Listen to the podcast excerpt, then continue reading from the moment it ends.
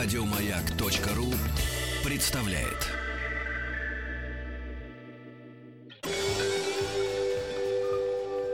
Москва слезам поверит. С Анеттой Орловой. Добрый день, в студии Анна Орлова, психолог, и сегодня в нашей передаче «Москва слезам поверит» а, мы будем а, говорить о таких чувствах, э, как вина и стыд. Э, эти чувства возникают в нас э, порой без нашего желания и чаще всего без нашего желания. И эти чувства вызывают достаточно много мучений и страданий, и такое достаточно болезненные чувства, которые мешают нам идти дальше. И очень часто мы действительно буквально этими чувствами парализуемся. Вообще это очень близкие чувства, и иногда бывает даже сложно разобраться, а в чем разница между таким чувством, как вина, и таким чувством, как стыд. А, потому что и то, и другое чувство порой просто а, накрывает, захлестывает, и, а, конечно, как психологу мне хотелось бы об этом поговорить, прикоснуться к этой теме, потому что мне кажется, что понятно, что эти чувства во многом чувства социального контроля, это чувства, которые а, в какой-то степени помогают человеку выживать, помогают ему а, в разных ситуациях принимать те или иные а, решения, но есть понятие такой а, адекватной, адекватного чувства вины, адекватного чувства стыда. Есть понятие невротической вины, невротического стыда, когда человек настолько наполняется этими чувствами, что уже эти чувства руководят его жизнью. И вот здесь возникает огромное количество ограничителей, э, дискомфорта, и мы можем просто не двигаться к собственным целям, разрушать то, что у нас есть, не выдерживать э, э, в отношениях очень часто. Именно такие чувства, как стыд и вина, э, которые, конечно, мы э, изысканно можем прятать под всеми остальными чувствами, под разного рода такими конструктами защитными, именно эти чувства очень часто могут приводить к тому, что отношения в паре начинают портиться. Они неуклонно портятся, причем э, обоюдная вина э, возникает, возникает вина скрытая, которая трансформируется в агрессию, в бесконечные конфликты, э, и э, люди не понимают, что на самом деле вот эта внутренняя их невротическая вина буквально разрушает то, что для них дорого и ценно. И э, сегодня как раз об этом будем говорить. Телефон прямого эфира для того, чтобы вы звонили, задавали свои вопросы, может быть, делились тем, как вы справлялись с этим чувством э, вины, э, как вы сталкивались тем, что кто-то э, из близких, э, знакомых а, формируют с удовольствием чувство вины, потому что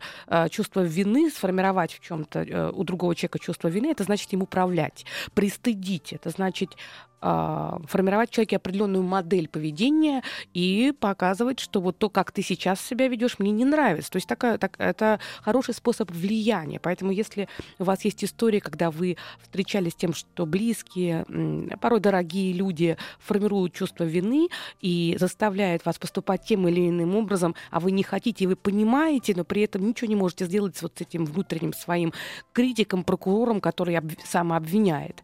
Вот. Это как раз к нам звонит звоните, будем разбираться, будем пробовать э, понять, э, откуда растут ноги. Телефон прямого эфира 728-7171 с кодом города Москвы 495.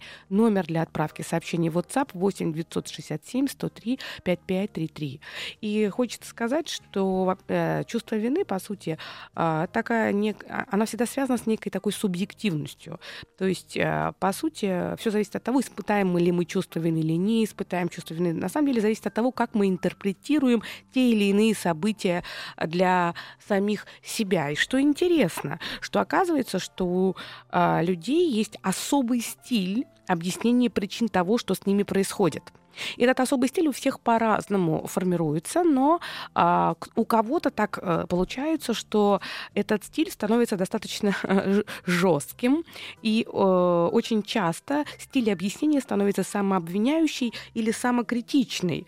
Так в чем здесь а, секрет? На самом деле а, по поводу самообвинения, то есть чувство вины, когда человек винит себя во всем, что с ним происходит. На самом деле есть два вида самообвинения. Это такое, ну, можно назвать его поведенческое, то есть когда человек обвиняет себя в том, что он что-то сделал или что-то не сделал конкретное, то есть вот какой-то определенный шаг совершил или не совершил, то есть он берет ответственность за какое-то свое конкретное действие, и тогда он обвиняет себя за свой поступок. А есть обвинение более глубокое, более такое трудное, глобальное, так скажем, можно назвать его характерологическим, когда человек обвиняет себя за то, что он вот такой человек, какой есть, или не такой, как хотелось бы. То есть он тем самым как будто бы берет ответственность не просто за какое-то событие, а он самообвиняет себя в том, что у него такой характер.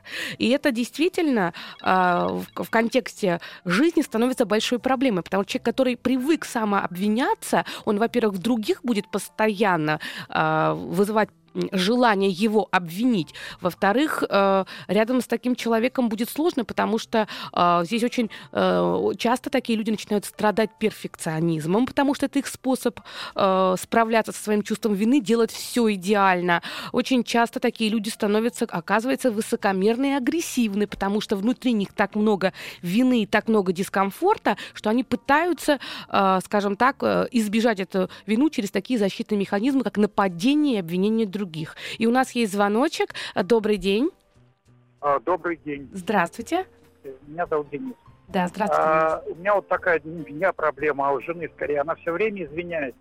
Даже по каждой самой мелочи она вот казнит себя во всех проблемах. У нас как, есть, конечно, какие-то проблемы в семье. Она винит себя э, постоянно. Вот, даже за какие-то мелочи, там, ну, господи, ну, лежал телефон в комнате, она там не услышала в кухне, потом перезванивает, то извини, извини, то есть она все время в чем-то виновата. Честно говоря, мне вот как-то даже, я не то чтобы ругаюсь на нее, но пытаюсь говорить, ну хватит извиняться уже. Вот. И вот она вечно себя какой-то виноватой во всем, причем ощущает, причем в том, почему она не смогла. А такой вопрос. Вот как, а, такой... А вот мне-то что делать? Да, скажите, пожалуйста, вот она, я так слышу по э, мелочам, а очень быстро винится, очень быстро самообвиняется. А вот если мы говорим про какие-то серьезные вещи, когда есть действительно что-то происходит серьезное, и если вы, допустим, выражаете какое-то свое такое вот несогласие, недовольство, если вдруг вы обвиняете, какая тогда реакция идет? Обратная? Ну, да нет, примерно такая же. Но она таком случае она как когда что-то более-менее, ну, конкретно, не то, что серьезно больших таких дел у нас пока не было, не так давно, я вас плохо сл- слышу. А, немного, а, так вот серьезных проблем пока таких вот прям глобальных не было, как какой-то вины, каких-то страшных там случаев или что-то. Мне сложно говорить, но она, как правило, да, слушает, кивает и молчит. Вот ну вот э, похоже на такое защитное поведение. Знаете, как э, есть э, до пяти лет обычно формируется такое поведение. Э, Вирджиния Сатир назвала такое поведение маск, маской кролика. Э, у, у нее э, такие достаточно требовательные, критичные родители – очень. Вот, да, э, смотрите, что получается. А, вот эта маска кролика формируется у ребенка до 5 лет, тогда, когда он встречается в родительской семье с очень высокими требованиями, с большим количеством запретов, а, когда а, родители могут часто наказывать, а, либо стыдить. А, и тогда а, для того, чтобы не привлекать эм, внимание к себе, для того, чтобы быстро согласиться, то есть приходится, приходилось ребенку очень быстро брать вину на себя, и, скорее всего, если сразу же вот соглаш, соглашалась, сразу же говорила, да-да, виновата, простите, там и так далее, возможно, немножко смягчались родители, потому что если бы не смягчались, а были бы дальше тоже достаточно жесткие и даже даже агрессивные, то тогда формируется лживость. Тогда э, человек отказывается от вины. А вот в этом случае, как мне слышится, она очень быстро признает за собой, потому что э, вроде бы как во всем виновата, но если сама себя поругала, то уже другие, наверное, не будут так сильно ругать. Такой защитный э, механизм. Что можно посоветовать вам? Э, понятно, что здесь нужно, ну, ей нужно работать с собой, это, но вы можете только то, что вы и делаете. По всей видимости, вы просто ее э, хвалите, поддерживаете, делаете, и часто, говори, и часто говорите, прям так и скажите, что когда она все время говорит «извини, прости», то вам становится дискомфортно. А она, знаете, как будто бы извиняется за то, что она есть. Как будто бы она пытается доказать э, свое право быть вообще. И поэтому, как только происходит что-то, что, а, скажем так, э, какая-то двоякая трактовка, где-то возможное какое-то как, как, какое-то сомнение, она сразу же берет на себя, присваивает эту вину и начинает извиняться. Вот приблизительно это так. Э, то, что вы делаете, по всей видимости, это то, что и надо делать, Денис. Вот. И я вам желаю, конечно, того, чтобы как можно меньше было бы у нее поводов для того, чтобы э, саму себя расстраивать. Э, когда происходят какие-то события, очень важно, как э, люди трактуют вот эти самые причины. Я возвращаюсь опять к тому, что чувство вины, неоправданное чувство вины, возникает именно тогда, когда мы сами трактуем события определенным образом. На самом деле вот эти объяснения событий можно, э, так скажем, по трем параметрам происходят. Э, первое, такая важный, важный момент. Произошло какое-то событие. Человек начинает искать причину. Может искать причину в двух вариациях. Сразу же причину внутри себя, а, либо причину во внешних обстоятельствах. Э, ну, на умном языке э, научном это называется внешний локус контроля, внутренний локус контроля. Люди, которые сразу же ищут вину внутри себя, причину внутри себя, это люди, которые привыкли опираться сами на себя, они далеко не всегда готовы учитывать, кстати говоря, окружающий контекст. То есть такие люди часто очень любят роль спасателя, очень любят все э, сами принимать решения, за всех беспокоиться. Это тоже так такая особенность. А есть люди, которые наоборот инфантильны, перекладывают ответственность на других. И у нас прервемся ненадолго. Москва слезам поверит. С Анеттой Орловой. Добрый день, в студии Анна Орлова, психолог. И сегодня в нашей передаче «Москва слезам поверит», а мы выходим по выходным дням с 14 до 15 часов. Сегодня мы говорим о таких чувствах, как вина и стыд, которые мешают э, жить полноценной жизнью, наверное, так. И телефон прямого эфира для того, чтобы вы звонили, рассказывали свои истории, делились ситуациями, когда вы э, испытываете чувство вины и ощущаете, что эта э, вина навязана вам, если вы ощущаете, что в одной и той же ситуации или ситуациях вы испытываете чувство стыда, которое мешает вам контактировать с людьми, мешает, потому что чувство стыда — это то чувство, которое разделяет нас с другими людьми. Э, и как раз по всем этим вопросам а, звоните. Телефон прямого эфира 728-7171 с кодом города Москвы 495. И хочется сказать, что именно эти чувства, вина и стыд, это чувства, направленные на самом деле на самого человека. Вот именно эти чувства, они направленность имеют на самого себя. Они настолько нарушают э, гармонию внутреннюю, они настолько рассогласовывают внутреннюю вот эту нашу собственную я-концепцию, что приводит к тому, что мы обрастаем массой защитных механизмов и можем запросто стать сложными людьми, перфекционистами, обвинителями, заискивающими людьми, людьми, которые отрицают эмоции, а, гневными людьми. Это очень часто бывает. А, и на самом деле не потому, что мы такие, а потому что это наши способы а, избавиться от, того, от той патологической вины, от того а, невротического стыда, который мешает нам принять самих себя. И, конечно, корни всего этого, как обычно, как все психологи говорят, родом из детства. Не только из детства. Это те чувства, которые очень формируются соци... и э, в обществе и помогают социальному контролю, потому что, ну, понятно, что с течением э, жизни и эволюции, кстати говоря, чем выше э, развитие общества, чем э, дальше двигается эволюция, тем меньше этих чувств, э, чем меньше формируется это чувство у людей. И телефон прямого эфира 728-7171 с кодом города Москвы 495. И у нас есть звоночек. Добрый день. Алло, здравствуйте, здравствуйте. Меня зовут Елена, э, и я звоню вам с таким вопросом. А, моя работа связана с текстами, да, я, я почему-то заостряю внимание, потому что вот буквально в минувшую пятницу мне дал начальник задания сделать достаточно простой текст, но при этом несколько раз подчеркнул, что нужно сделать его очень хорошо. Uh-huh. Вот. Э, я стала его делать и поняла, что как бы не получается у меня ничего. Вот впала в отчаяние, чувство вины и все вместе. И дело в том, что я задание не сделала и ушла с работы, и у меня до сих пор все это висит. Я даже не знаю, что делать, потому что ну, задание достаточно вроде бы простое, но в то же время как-то вот э, то, что на меня навалилось, прям парализовало все. А что на вас навалилось? Что на вас ну, навалилось? Ну, навалилось я, ожидания я начальника. Знаю, а, нет, да, нет, да, на вас навалились да. высочайшие ожидания начальника, который несколько раз вот э, так очень эмоционально да, зарядил. Да, да. да. Это его ожидание. А того, и, что вы... У меня все, все мысли, э, как бы парализация произошла, и я перестала вообще продуктивно думать, и угу. попало, получается. То есть а, я правильно слышу, а, что ожидания другого человека, Лена, для вас являются просто, ну, таким при призывам вы обязаны соответствовать по полной? Да мне подчеркнули это несколько раз, и я uh-huh, это приняла uh-huh. к сведению.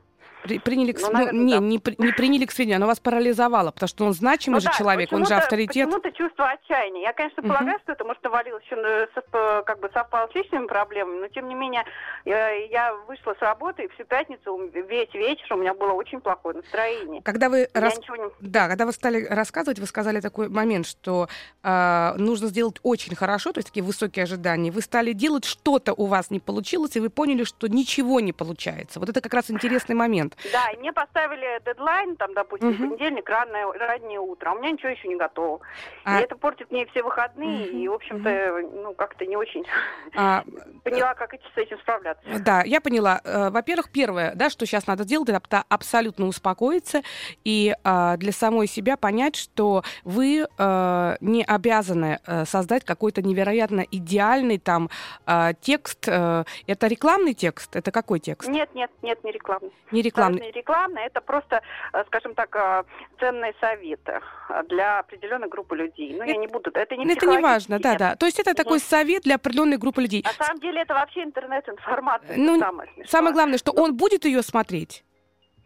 Он, да, он будет. будет редактировать. Вот по да. поверьте, что на самом деле он это говорил не вам. Это, это он говорил самому себе. Это такой самогипноз. Он вам дал э, это задание для того, чтобы вы максимально выложились, вас простимулировать. Дальше ему обязательно нужно будет, естественно, все подредактировать. Если не дай бог, вы сделаете очень хорошо, настолько хорошо, что просто вот не к чему будет придраться, он расстроится потому что ему тоже хочется в этом участвовать, и ему нужно будет обязательно подчеркать, ему обязательно нужно будет найти, что не так, потому что он уже сам себя настраивает, что это важная задача, в которой он должен участвовать. Вот, это такой, такие вводные, то, что я слышу, потому что вы говорите. Почему вы так э, парализовались, можно понять, он для вас авторитет, а вы перфекционист, вы привыкли всегда соответствовать идеальным таким каким-то ожиданиям. А вы позвольте себе дать, дайте себе право не быть умнее него. Можно можно так? Да, я думаю, да. Можно, Дайте себе право. Вы не обязаны быть умнее его. Мало всего прочего. Придите и начните с того, что задайте ему вопрос. Скажите, очень такое интересное, ответственное задание. Повторите его слова. Ответственное задание. Надо сделать очень хорошо. Вот у меня есть некие сомнения. Нужен ваш совет. Вот как бы, э, э, что вы сами понимаете, и вы старались, но вот, э, возможно, что-то нужно подправить. Это только ему понравится. А по поводу того, э, чтобы, э, что делать сейчас, э, попробуйте не глобализировать ситуацию, у меня ничего не сделано, а попробуйте разделить э, сегодня какую-то часть, допустим, два раза вы садитесь и работаете по 40 минут. Вот. А, и завтра, соответственно, тоже выделите себе время там по часу два раза. Вот. И попробуйте, когда вы сегодня поработаете, сконцентрироваться на том, что у вас уже получилось, а не на том, как все плохо. Потому что вот эта глобализация сразу же, когда э, у меня не получилась там одна фраза, значит ничего не получилось. Э, меня попросил начальник сделать все хорошо, а я не сделаю идеально, значит я никакой работник. Вот такие ошибки мышления, на самом деле искажения, они приводят к тому, что можно уволиться из-за какой-то ерунды. Это называется на языке психологии катастрофизация и глобализация. А, приблизительно понятно, Леночка? Да, да, все понятно. А вообще, как вот э, бороться с негативными э, мыслями, когда вы вот если что-то происходит не очень хорошее, первое, что возникает, это негативный Ну, если в, да, если вы в Москве живете, вот я в понедельник веду тренинг "Секреты женского магнетизма", как раз там будет много об этом. Вот, и мы прерываемся на новости. Москва слезам поверит с Анеттой Орловой. Добрый день, в студии я Анетта Орлова, психолог. И сегодня в нашей передаче «Москва слезам поверит» мы говорим о таких чувствах, как вина и стыд. Это близкие чувства, но они все же достаточно сильно отличаются. Вина — это то состояние такого осознания, что ты э, что-то делаешь не так, и ты виноват перед э, кем-то, перед другими людьми. И вина бывает разная, вина бывает э, даже просто очень часто люди испытывают вину не за какие-то определенные поступки, а даже есть такая вина, так называемая, это иррациональная, то есть неадекватная вина, которая так называется вина счастливца. То есть это люди, которые считают, что если у них все хорошо, то это э, обязательно должно привести к тому, что кто-то будет страдать. И их близкие, и любимые будут страдать. И если вообще сейчас что-то хорошо, то за этим неминуемо должно быть обязательно плохо.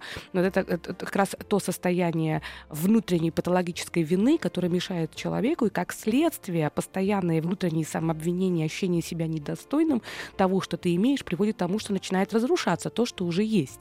То есть вина это, на, это такой очень большой конструкт, а, который а, очень часто упирается внутри в неприятие самого себя. Очень часто бывает так, что люди а, действительно не... Опять же, это все возникает в раннем детстве, когда ребенок по тем или иным причинам а, он а, сталкивался с неприятием родителей, но при этом для того, чтобы не утратить связь с родителями, потому что они постоянно говорили, что он плохой, что он какой-то не такой, что он ни на что не годен, ни на что не способен, но для того, чтобы все равно не лишиться вот этих значимых людей, вот этих людей, которые, а, по сути, это такой некий символ безопасности, такой ребенок начинает соглашаться и принимает в себя, то есть как будто бы интроицирует внутрь самого себя вот это мнение родителей о нем, и тогда он как будто бы внутренне соглашается. И он начинает смотреть на самого себя глазами тех, кто, по его мнению, к нему-то не очень хорошо относится. И он принимает это. И потом в течение всей жизни он находит людей, которые будут вновь и вновь подтверждать это его собственное э, неприятие самого себя и вечное такое самообвинение э, в том, что вообще э, я есть, и я есть такой, какой я есть, а не такой, какой кто-то когда-то хотел бы, чтобы я был. И у нас есть звоночек. Добрый день. Алло, добрый день. Алло, здравствуйте. Здравствуйте. А, меня зовут Павел, а это очень приятно вас слышать. Э, спасибо. Ситуация, ситуация, которая меня беспокоит, длится уже длительное время, и ваши подкасты в том числе очень помогли мне справиться в определенный момент. Я вас слушаю. Значит, угу. Ситуация следующая. Э, у меня в сентябре 2014 года супругу отправили в командировку. Так. А, командировка предполагалась недолгая. На тот момент я как раз уволился с работы. У нас ребенок 9 лет на тот момент был. Угу. Он и есть, сейчас ему уже 11. Так. Вот. И мы с ней договорились о том, что поскольку эта командировка очень важна, сулила э, и повышение в должности, угу. и э, увеличение оклада, что я пока не устраиваюсь на работу, поскольку это был вопрос недель, сначала двух недель, потом месяца. Вот, и э, она уехала. Так. В итоге эта командировка длится уже вот это, по сей день, это уже год и 9 месяцев, год и 10, да? Угу. И э, первые полгода у нас все было замечательно, у нас была связь э, по телефону, мы общались хорошо. Вот. Потом эта связь ухудшилась. Э, ну, имеется в виду отношения. Так. Э, в августе месяце 2015 года я нашел возможность поехать с ней, а это другой конец страны. Так. Это Благовещенск. Угу, угу. Вот, хотя, хотя, хотя я не работал тогда. Мы с ребенком приехали туда, и там выяснилось, что э, она уже имеет отношения с каким-то человеком. Вот. Э, при этом выяснилось, мы в, э, в Новый год 2014 говорили о втором ребенке, угу. все было замечательно. И я выяснил, что в феврале э, она сделала, она прервала беременность угу. наша. Поняла. Вот. И я подозреваю так, что, видимо, она мне ничего не сказала. Э, видимо, это было связано с работой, потому что она понимала, что надолго надо там оставаться. И сейчас э, мне говорится о том, что это следствие давних там каких-то наших проблем семейных. Хотя, в принципе, я здесь ее не подводил. Ребенок сейчас у меня уже свое дело, э, новая квартира, в которой она приезжала здесь но а, она как-то настроена, и как-то она говорит о том, что я ни о чем не жалею, мне не, не, не в чем перед тобой извиняться. Я говорю, мне не нужно извинения, мне нужно, чтобы ты как-то очнулась, что там у нее служебная квартира, там у нее служебная машина, проблем нет, она свободна от ребенка, от меня. А, скажите, вот, а, чтобы как-то, потому что время не э, все-таки да, ограничено, да. скажите, вот какой вопрос у вас сейчас ко мне, потому что очень такая ситуация, она трогает, вот, но чтобы вот нам как-то сейчас... структурировать. Угу. Да, у меня сейчас э, чувство вины меня давит свое внутреннее, когда я смотрю на сына, да, и говорю угу. о том, что не сберег и маму не сберег, угу. э, и семью не сберег. Угу. А вот, чувство вины э, навязывается мне от, от жены, ага. что я как-то там где-то не справлялся, хотя Я поняла вас. Да. Ну, смотрите, Павел, такая вина, как то, что, то, то, о чем сейчас вы говорите, она называется вина гиперответственности. То есть есть такие люди, которые действительно пред, предполагают, что, а, ну, э, предполагают, что действительно они несут ответственность за все, что происходит. И за, в том числе они несут ответственность за чувство счастья окружающих, за то, чтобы а, все было в идеале, так, как вообще должно быть, и как это нарисовано в какой-то идеальной картинке. На самом деле а, это, конечно, а, связано с верой, что человек, каждый человек ответственен за счастье другого. Это в вашей концепции. И получается, что вот ваше отношение к, к миру, к окружающим, к тому, как вы пожертвовали а, своим каким-то интересом для того, чтобы у нее складывалась карьера, вот, вот этот подход, он на самом деле как бы такой становится очень благоприятная почва для того, чтобы в эту землю, уже в эту почву зарождать такие семена самообвинения. Вы очень быстро сами все присваиваете, поэтому, э, сказав, что вы не справлялись, поэтому она, значит, уехала, оставила вас с ребенком, а, потом она сделала прерывание беременности, потом она там э, завела другие отношения, и все это только потому, что вы не справлялись с чем-то там, с чем ей кажется, но это, конечно, выглядит как минимум, э, ну, так, ну, если бы это не было бы так грустно, то можно было бы сказать, что это смешно, вот, поэтому, на самом деле, это ее личный выбор, ее автономность, то есть есть такая черта, когда человек делает то, что он сам считает нужным, и он мало интересуется, как это влияет. То есть если у вас вина гиперответственности, то есть вы отвечаете за то, что вокруг происходит, то у нее, конечно, э, в большей степени э, э, заточка на то, чтобы добиваться собственных целей и преследовать свои собственные интересы. Именно поэтому она сейчас с удовольствием э, не хочет, она, вернее, не хочет испытывать чувство вины, и э, таким образом она перекидывает этот футбольный э, мяч на ваше поле. А вы с удовольствием подхватываете этот футбольный мяч, потому что вы привыкли э, самообвиняться, и вы за все отвечаете, и тогда вроде бы как ситуация э, такая очень э, стабильная. Вы винитесь, а она может продолжать жить в том же духе, оправдывая, уговаривая свою совесть. Знаете, чем мораль от нравственности отличается? Мораль это когда извне навязано чем-то, а нравственность это когда изнутри самого человека. Вот в данном случае она отвергает ту мораль, которая ей навязывается. Нравственности не хватает. Поэтому признать, да, вот эту совесть, что я ошиблась, я там э, совершаю какие-то эгоистичные поступки, потому что я, допустим, хочу жить по-другому, и я не учитываю, что мои желания разрушают жизнь близких,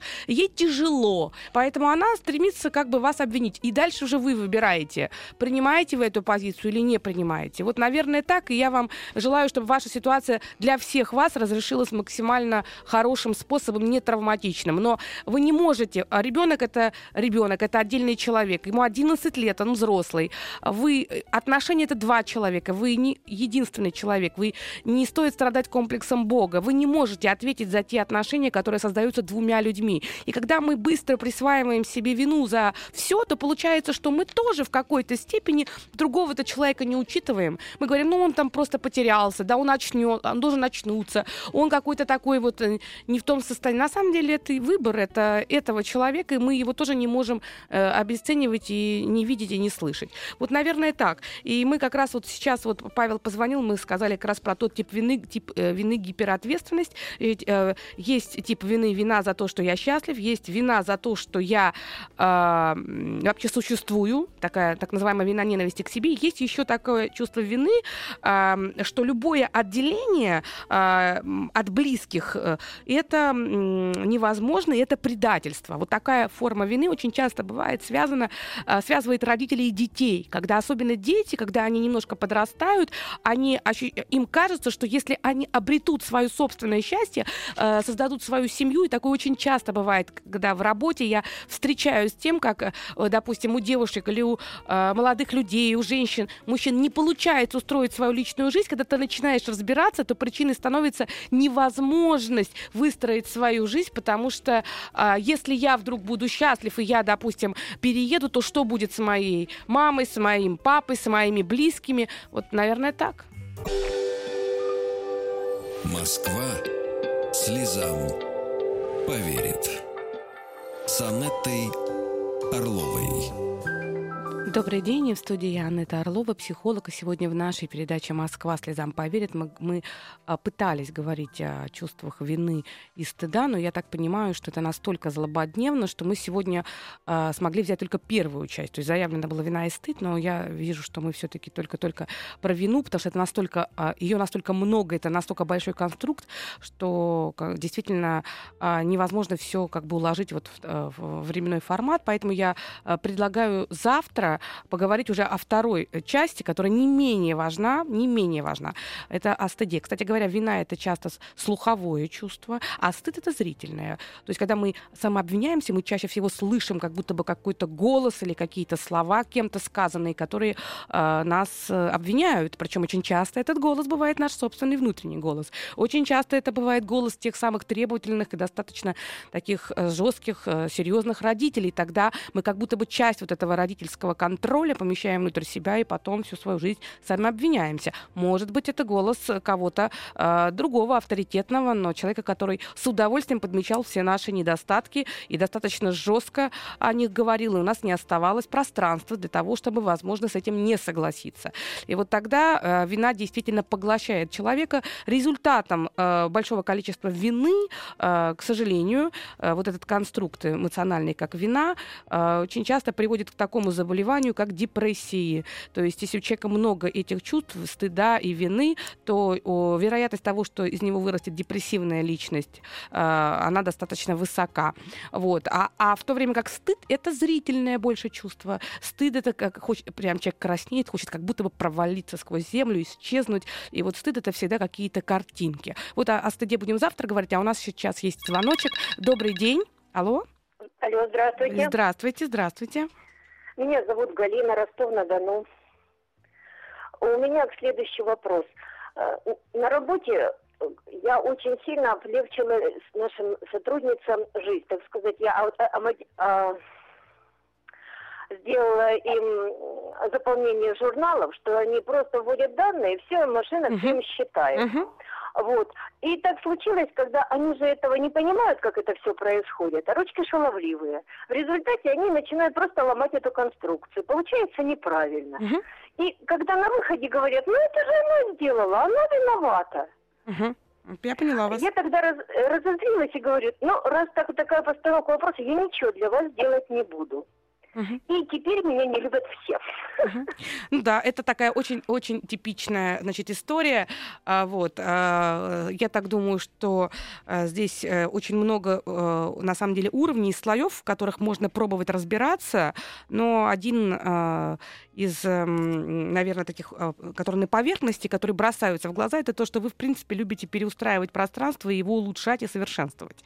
Надо сказать, что это, конечно, качество очень хорошее, новаторское, хорошее, но оно действительно чревато тем, что когда вы что-то улучшаете и что-то изменяете, то у достаточно большого количества консерваторов возникает чувство дискомфорта, потому что они-то хотят по старинке работать, и уж тем более, когда какие-то компьютерные нововведения, это вызывает некий дискомфорт. А дальше получается, что с одной стороны, понятно, что мотив у вас улучшить, они это понимают, но осваивать далеко не все готовы осваивать. Лень порой мешает, порой какие-то когнитивные способности низкие. Человек, у человека не складывается, не получается получается, и тогда он начинает раздражаться. А, и вот эти фразы, что вот ты придумала, а теперь нам сложно, это такие фразы немножко из детского мира, попытка переложить на вас ответственность за то, что не очень получается, в общем, это а, освоить. А когда вы в ответ на это уже говорите, я больше ничего никому не буду делать, это уже такая глобализация негативного характера, получается, что вы обиделись. А интересно, что на самом деле, если человек обижается, он как будто бы внутренне, опять же, внутри вас есть кто кто-то, кто как будто бы согласился с этой концепцией. Потому что если мы сами не согласны с тем, что нам говорят другие люди, мы точно не будем обижаться на то, что они говорят. Но внутри вас вот, э, возникло это чувство обиды, и вы э, на это обвинение как бы ответили собственной вот такой скрытой обиды. В итоге получается, что старались и старались, а результат такой, что э, отношения... Вы, не, вы перестали быть комфортной, потому что, с одной стороны, вы сначала инициировали какие-то действия, а с другой стороны, потом вы сказали, «А я теперь ничего делать не буду. И они остались в обнимку с этой конструкцией, которую вы придумали, э, как бы, э, и, конечно, их несколько, а вы одна. И это очень удобно собраться и э, обсудить, насколько вы вот все плохо придумали. Э, относитесь к этому, наверное, проще. Э, в следующий раз э, 10 раз подумайте, прежде что-то совершенствовать, а нужно ли вам это, или попытка улучшить и совершенствовать этот мир порой может быть э, достаточно э, опасна для э, исключительно ваших отношений. Я хочу еще раз сказать, что чувство вины за собой э, не, э, тянет очень много разного рода проблем. В первую очередь отделяет от э, э, принятия любви Э, самого себя. А, чувство вины мешает принять себя, дать себе право быть таким, какой ты есть. Чувство вины мешает принимать выверенные, спокойные решения. И иногда вина бывает настолько невыносима, что человек, э, даже когда что-то происходит, он не может э, встретиться с ситуацией, что может быть просто какая-то ошибка, или может быть стечение обстоятельств. Он начинает, он настолько боится быть виноватым, что он начинает искать виноватых во всех вокруг. И вот это, к сожалению, такой способ избавления от собственного собственной вины — это большая проблема. Кстати говоря, когда начинают проводить а, а, аналитику, то люди, страдающие алкогольной а, аддикцией, то есть алкоголики, они очень часто бывают с большим внутренним чувством вины. Причем именно это чувство вины, которое их сопровождает, и оно гораздо раньше проявилось, чем эта зависимость, именно это чувство вины очень часто приводит к тому, что человек начинает как бы пытается снизить свой, дискомфорт вот за счет каких-то таких вот э, э, ну, за счет алкоголя. И надо сказать, что э, вот эта вообще игра есть у Эрика Берна, даже такая игра, называется «Алкоголик». И оказывается, что э, игровым вознаграждением вот этой вот игры для человека является избавление от этого чувства вины. То есть он пытается э, все время привлекать к себе внимание в своей слабости, говорит, что он сам виноват, что он жертва обстоятельств, и когда он вновь и вновь нарушает то, что э, сам дает эти самые обещания, когда он э, ссорится со всеми, когда он теряет вот эту э, социальную адаптацию, он все время говорит, ну, ну да, вот я такой вот, вот такой, и вы тоже все хотите меня обидеть. Это такая игра, которая, к сожалению, очень часто приводит в тупик. И хочется сказать, что, что конечно, а, для того, чтобы нас винить, э, желающих много. А вот для того, чтобы нас любить и благодарить, и относиться заботой, их гораздо меньше. Давайте будем к себе относиться хорошо. До завтра. Всего вам хорошего. Будьте счастливы. Еще больше подкастов на радиомаяк.ру